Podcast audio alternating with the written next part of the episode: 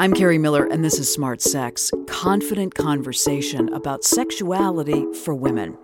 This is a smart sex salon where we got together with a guest and a live audience. Today's guest is best selling writer Peggy Orenstein. Her books include Cinderella Ate My Daughter and Flux. We're here today to talk about her newest book, Girls and Sex. And if you listened to part one of this salon, you heard parents and teens coming clean about how tough it is to talk about sex. In this episode, Peggy has advice about girls and social media, how to talk to your girls about pleasure, and what to say to your daughter about hooking up. One of the things in writing about hookup culture, which I do a lot, that I wanted to surface was not so much telling young women the context in which they should be engaged in sexual behavior because that wasn't my job, but to tell them what you were likely to get and not get out of it. And what became really clear was that what you would get out of a hookup was um, an adrenaline rush, a warm body, a feeling of being desired for a while, um, a morning after, a story for the morning after recap with your friends. That was a big part of it. What you were less likely to get was good sex or the tools with which to create good sex or intimacy. And I think that the, right now, the media script romanticizes hookups, makes them look, you know, like the only source of fun. And it's and, and well, there's a whole other issue of benevolence in hookups, which which does not right exist. So so I think that talking to your child, male or female, um, about that reality, um, I'm expecting my own child to read my book and have this discussion with me before high, the summer before high school, because that's when that really kicks in. And again, I think it's you know it's just having this ongoing, honest, open discussion. That's the world your kids are in now, and so that's the world we have to really know, understand, and contend with. There's a, also a great book now called American Hookup by Lisa Wade. Um, that's about the hookup culture in college. I think is just outstanding. So what's changed? Well, first of all, what I've seen just in the last few years that I've been doing this work is that is it is the hookup culture moving down in age. So it used to be like a college phenomenon. Now it's a pretty strong high school phenomenon, and you even hear a little bit with middle schools. And by and so so let's talk about this for a second. The word hookup. Um, does, so hookup means sexual behavior in which no strings are attached. Does anybody know what happens when people hook up? Like what you do when you hook up with somebody? Because it's meaningless. It's a meaningless word. It could mean you kissed the person. It could mean you had oral sex with the person. It could mean you had inter- it could mean any old thing. And it's intentionally ambiguous so that young people will over do overestimate, not will, but do overestimate what their peers are, are doing. Because if you say, hey, I hooked up with somebody last night, you don't know what that person did. Um, so, in fact, um, a third of hookups in college are just are, are kissing, a third are manual and oral se- or oral sex, and a third are intercourse. And in college, um, I think it's 20% of kids have had 10 or more hookup partners by the time they're seniors, but 25% have never hooked up. And for the rest, the average number of partners over the course of four years is seven. So it's not exactly the fall of Rome out there, but there's a perception reality gap for kids. They think that everybody else is doing it. They think everybody else wants to be doing it. And some of the girls did. Some of the girls were, you know, very clear that they wanted to be they were not victims of hookup culture. You know, they wanted to be here. But but it's not happening in the way that it's being communicated as happening. And I think understanding that is also helpful to young young people who may feel insufficient if they don't want to participate in that culture, or somehow inadequate or wrong if that's not their thing. Um, so I think it's important to put some reality on it. And the other thing that's changed is that young people didn't invent casual sex, obviously, but this idea of the hookup culture, it's not you know having a casual interaction, which is the, the normalized idea that sex should proceed rather than derive from intimacy and that most relationships start with a hookup, even if most hookups don't lead to relationships. So that's what has really changed. And that's something to, all, all of that, I think, and all of that I discuss in the book, is something that you can kind of absorb and talk to your child about. But you in, know, Peggy, as I'm listening to you talk about what the girls said about why they hooked up, I'm thinking check, check, check. I mean, in college, after college, you know, we didn't call it the hookup culture, but we did it. Is there anything? I'm speaking for all of us now, aren't I? um, just go with that. The royal we. Is that what you're doing, right.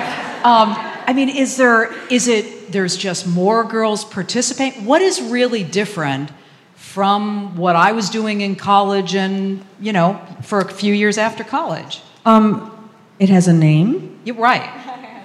For one thing. I mean, is that really It's it? recognized. Uh, and also, I, I do think that there that I think you are younger than I am, but that when you were in college, No, perhaps um, the um, the kind of expected or or um, the kind of the sanctioned idea of sex was more in a relationship, and then that the casual interactions were sort of the exception rather than them being the pathway to the relationship. Would that be correct for you, or not so much? Uh, yeah, Maybe you were an early, so- yeah. Kerri. Maybe you were an early adopter. adopter. This? Yeah. I don't know. Uh, okay, back to the questions from the audience now. Yes, ma'am. And the interviewer is interviewed. Uh, so I know you've talked about um, the discussion about uh, pleasure between parent and child, but thinking more about my experience uh, communicating about pleasure between partners, uh, like you said, it's easier for girls to understand each other. That's evident, but between in a heterosexual uh, encounter, you know, I had one time where I told this guy, you know, most pleasure comes from the clitoris, actually not like the G spot as everyone thinks. He's like, wait, really? You know, it's this mystical thing that they've never heard about, like some magic unicorn, you know? Um, so, how, how would you recommend kind of increasing that communication and education, um, especially between heterosexual uh, encounters? Well, you know, ideally, you would have sex education, and that would really help, wouldn't it? Um, so it's hard when somebody has had no education or communication. Yeah, this thing like this. So you just kind of toss that out there. Everybody thinks it's the G spot. I don't know if you all are aware as adults that that's what young people think now. So I was talking to a boy the other day for my boy book, and he said, and he has a girlfriend, and he has learned that this is not the case. And he said, yeah, all these guys that I know, they think that what you're supposed to do is stick your finger inside of a girl and go like that, and that that's going to get them off. But that's kind of like sticking your finger in their cheek and doing this. It turns out. And it's like, yes, it is. Good man. Um, so I haven't yet to ha- to talk to a boy who has had any significant education. This, I mean, there's lots of resources out there. You know, for there's there's like Heather Corinna, um, who does Scarleteen, um, which is a great online resource. Also has a book SEX, the All You Need Progressive Guide to Getting Through High School and College, or something like that.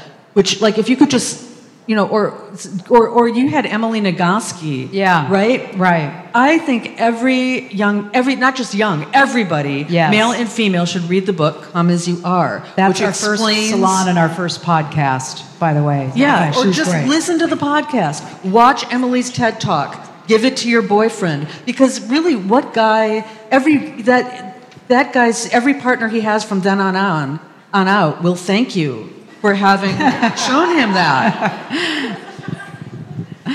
Question here from a middle middle school teacher. Yes. Um, basically, I just wanted to share too, and I wanted to share. Um, I have a 41 year old son, and I did have the conversation with him, but it was after a while getting my license, and we did uh, youth development. You know, we understand that humans are sexual beings, so that comes naturally for you know humans to want to you know, engage in sex. But I grew up in a Baptist family, so you know, sex was taboo. So I grew up that way. But it was a two-sided family. My father's family was a family of preachers. You know, no, you know, stay away, you don't. But my uh, on my maternal side, you know, it was kind of like, yeah, you know. So we had the conversations. So I thought with my son, I better have the conversations with him. So it was kind of like, you know, you have you talk, and you understand, and it's linked to intimacy and love and so on and so forth. And then, of course, you know, talk to father, uncles, and have the conversation. So we did. We started having the conversations. And of course, my mother and everybody was looking like, wow, what's going on? Why is everybody talking? You know, oh, we don't want to hear it. Uh, you know, it's like, don't talk around us, you know. But so mm, the generation now, they're actually having the conversation. But in the classroom, uh, my seventh graders on Mondays, it's just the girls that are telling me what's going on over the weekends. And the young men, they really are quiet. They're not the busy ones. So, my suggestion to parents if you have young ladies, they're the ones that are the busybodies and the ones having the conversations. I don't know. I don't think they're really doing anything. Like you said, you know, I got the hookup. It's a lot of talk, but, and I, I think it can, like you say, be a gateway into something.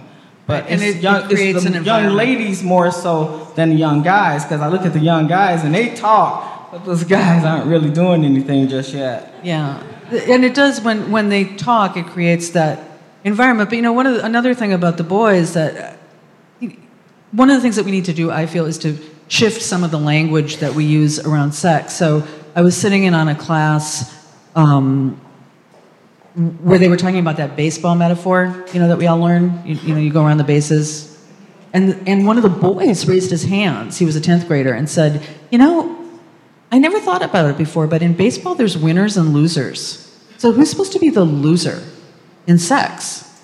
And it was such an interesting moment for me because I thought, you know, I don't know, maybe it won't change, but it felt to me like that was a profound shift in that boy's thinking. And that from whether his encounters were going to last 20 minutes or 20 years, he was going to go into them less as an adversary and more as a partner, and less seeing girls' limits as a challenge that he's supposed to get over in order to score. But I mean, I mean, isn't that what the culture Tells them. constantly tells Right, so let me give you a metaphor to replace it with. Right. Um, Al Vernacchio, who's a um, wonderful sex educator in Pennsylvania, uh, came up with the pizza metaphor. And that's this idea that sex is like a pizza. And I mean, even, the line, even just doing this is different than doing that. You know, it's like a, a round metaphor. Because, because when you go out to pizza with somebody, you first you decide if you're going to have pizza, then you negotiate the toppings, right? And maybe I want mushrooms and you want pepperoni, and so we go halvesies. Or maybe we have mushrooms this time and pepperoni next time. Or maybe if you keep insisting on pepperoni and I keep kosher, I'm not going to go out for pizza with you anymore. um, you know, it's like it's all about this shared experience and about this give and take and everybody's invested in the other diner's pleasure and you would never shove pizza down somebody's throat that would be really weird you know and it's it's a much more um, cooperative communicative metaphor and i always say for girls in particular i've added this to al's metaphor it's a very stretchy metaphor um, that girls have a tendency to um, kind of go along to get along. So if somebody says, you know, like, what movie do you, you know, the guy says, what movie do you want to see? The, "Eh, whatever you want to see. You know, what do you, what do you want to know? Whatever you want to know. If you, girls in the audience tonight, if you don't negotiate your pizza toppings, you're going to end up with green pepper on your pizza. and nobody wants green pepper on their pizza. So you just got to learn to speak up. You're listening to a Smart Sex Salon with best-selling author Peggy Orenstein. I'm Kerri Miller, and we have a live audience of parents and some brave teens here. Peggy's newest book, Girls and Sex, has a lot to say about how sexuality is being shaped by social media.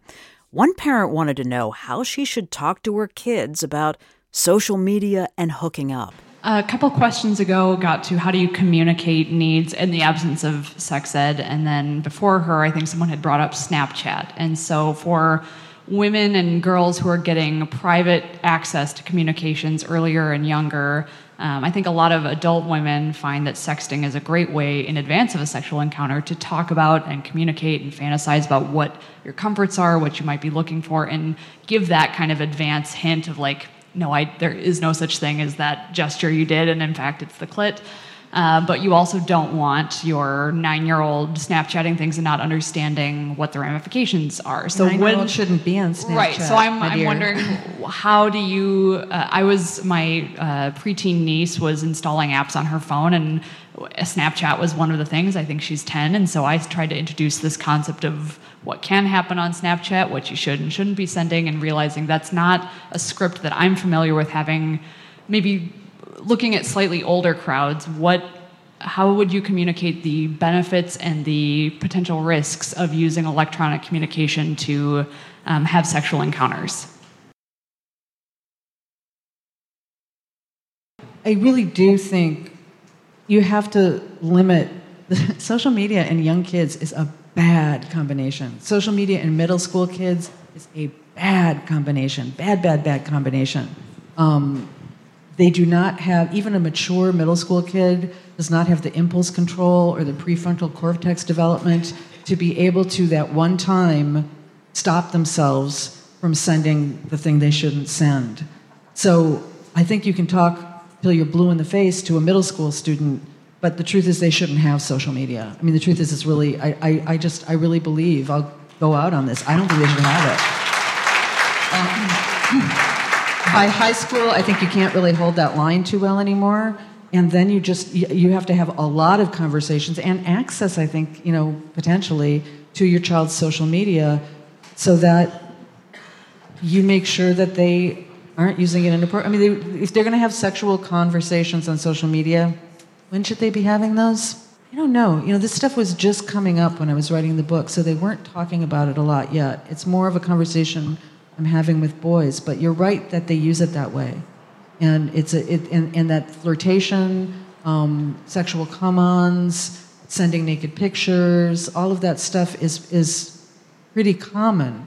So I think it's just another area as parents where we have to talk about our values and our expectations and also the concerns about what can happen to anything that you send over social media as well. So I know that um, I've had a lot of conversations with boys lately about um, naked pictures of girls that like we've talked i'll say so do you ever share porn links with your friends? And they say no that would be weird. That would be really people would think you were really weird if you did that. Um, i said what about pictures naked pictures of girls that you get? And they say oh well yeah that we show each other all the time. And i don't know that the girls some maybe some of the girls expect that maybe they don't i don't know. But that to them feels personal and like that's just for them so they feel like they're showing it off. But girls need to know that that's that that's happening and they don't seem to so much. So that concerns me but yeah i'm not really answering your question i haven't figured that one totally out yet myself because i think it's a moving target but i do think that we have to be aware that that's how they're using it for sure You know, I was curious about how many of you in the audience have kids that are within a couple years of going off to college. Okay, so mostly younger kids. I, I just, I'm wondering, what worries you the most about your kids moving into high school and then headed off to college when it comes to sexuality? Yes, ma'am. I think, you know, in teaching my daughter about sex and pleasure and everything, my biggest fear was I don't want her to get pregnant. And my biggest fear with my boy is that I don't want him to get accused of sexual assault or of receiving pornography and then forwarding it and then becoming a registered sex offender at 15.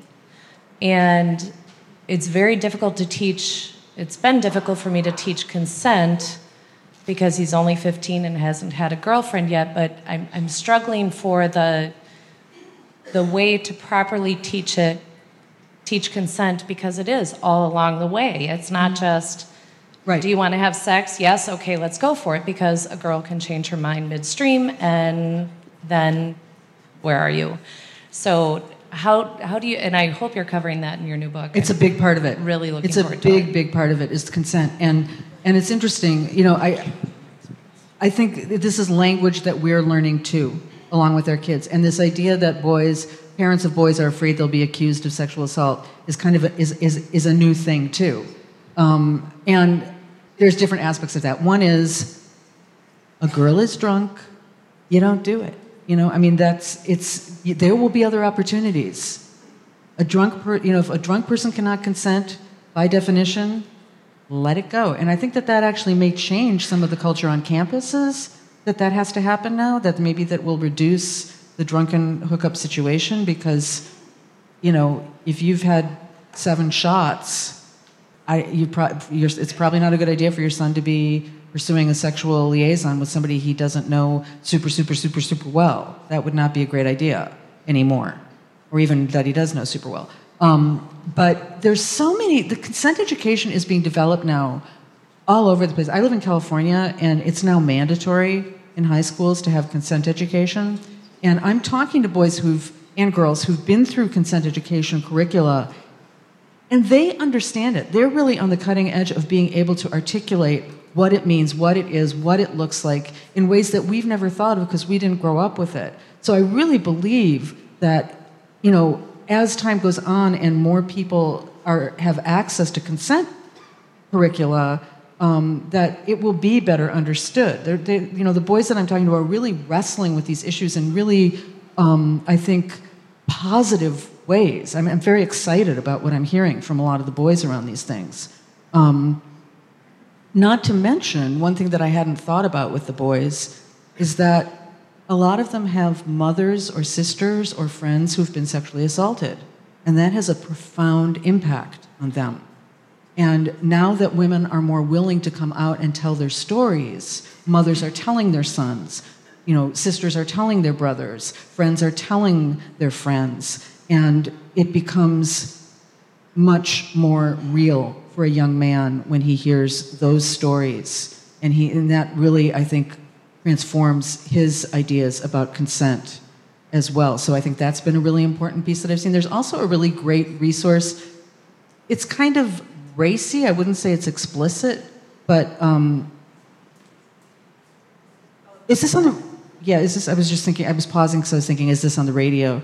Uh, let's just say I can't remember if. No, it, it's a podcast. So I can swear. Yes. Okay. It's called. It's called. Please fuck, do. It's called Fuck Yes but but you can also get an F asterisk CKS, and it's on YouTube. Um, and it's a series that shows different scenarios, some same sex, some different sex, uh, or other sex scenarios. Um, that that uh, that shows scenarios in which consent is is given and, and, and received that are very sexy. So it eroticizes consent in a really wonderful way, which is, I think, also what needs to happen. Um, so I would recommend taking a look at that. Peggy, you just said something pretty interesting there. That fuck yes. No. Oh.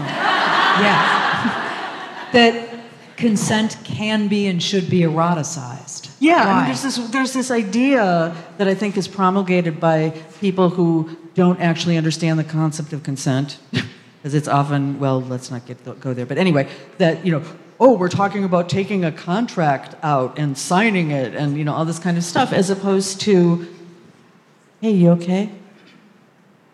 Still good? How's this feel?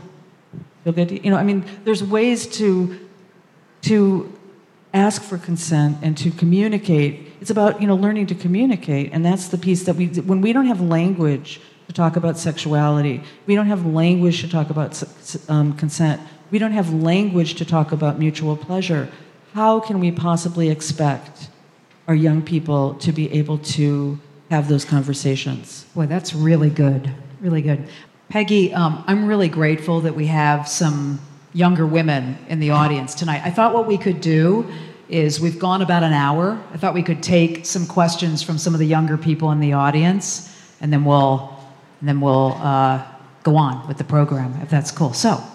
Um, uh, so I'm a ninth grader, and I recently got Snapchat a couple months in back in September, and my friends, like, they were friends with somebody at a different school, and they gave him my Snapchat.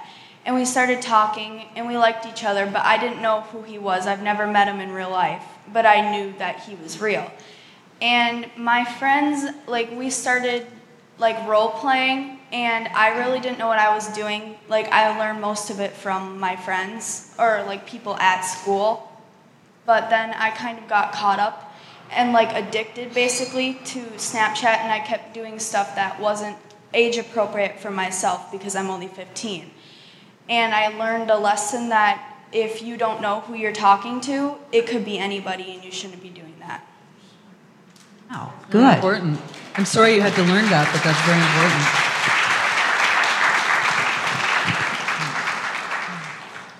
Hi. Um, One last question. Hi, um, I'm 16 and I've never had a boyfriend, but a lot of my friends, you know, had boyfriends or like had a thing with somebody. And almost immediately, with almost every single relationship that I've seen, it's been a send nudes or, um, oh, I hooked up with them like just a little bit, or I've, I've known them for like a week, but like we've gone all the way kind of a thing. And um, it's, I guess my question kind of is with, with the guys who've like already been through the limited sex ed that we've had at schools. Um, do I have hope? Yeah, I mean, this is what's been really interesting for me. One of the things I'll just give you like a sneak peek. The, the things that I've been talking to boys about is that I don't think the hookup culture is serving them very well either. And I'm getting a lot of boys who say to me, you know, my first, I really regret my first experience, my first sexual experiences with somebody that it was just an opportunity, and you know, now I'm with somebody I really care about, and I feel kind of badly about that experience. Or boys will say, now that I've been in a real loving, caring, communicative relationship, I, you know, I would never go back to that hookup scene. That was, you know, I didn't even understand. So I, I, I think that they too are on a learning curve that I wish they didn't have to be on so much, but they're also struggling with these issues and struggling with pressures around them that push them to behave a particular way or to think a certain thing is fun or to believe you're supposed to be a certain way. But that for a lot of the guys, that that's not necessarily really what they are going to feel good about either and that the, the hope i think is in surfacing that for them as well Peggy, wow. I mean, I, I feel like we, I, I am really appreciative of your graciousness to come and visit the Twin Cities, where she grew up, by the way, see family, but come here and field all the questions and share your research and your insight and your knowledge with us. Thank you. It's my great pleasure. Thank, Thank you for having me. Thank you. Really good job.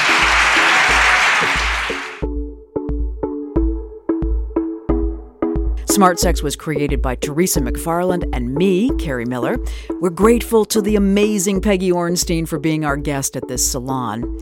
Our thanks to our salon sponsors Lakes Dermatology, Whitney Emanuel, a financial advisor offering investment advisory services through Eagle Strategies, Stephanie Chandler of Edina Realty, and Samantha Strong, eco broker and contractor and owner of Metamorphosis. You can find all of our Smart Sex podcasts, including What Really Happens in a Sex Therapist's Office and so much more, at smartsex.org.